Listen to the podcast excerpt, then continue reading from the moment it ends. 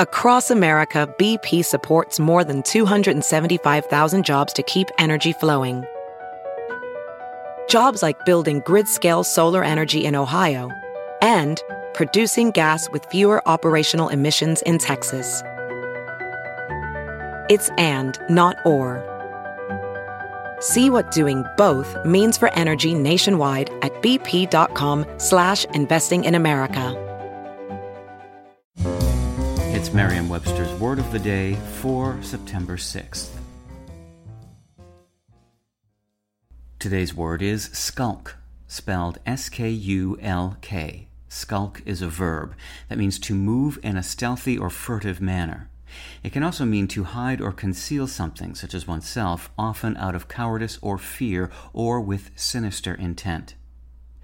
Here's the word used in a sentence. The cat often skulks around the foyer, waiting for someone to open the front door. Here's one for the word puzzle lovers.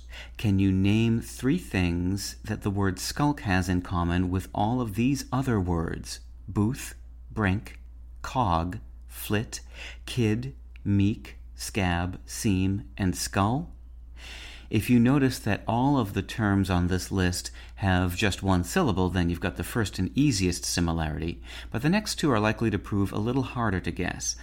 All of the words that we just listed are of Scandinavian origin and were all first recorded in English in the 13th century.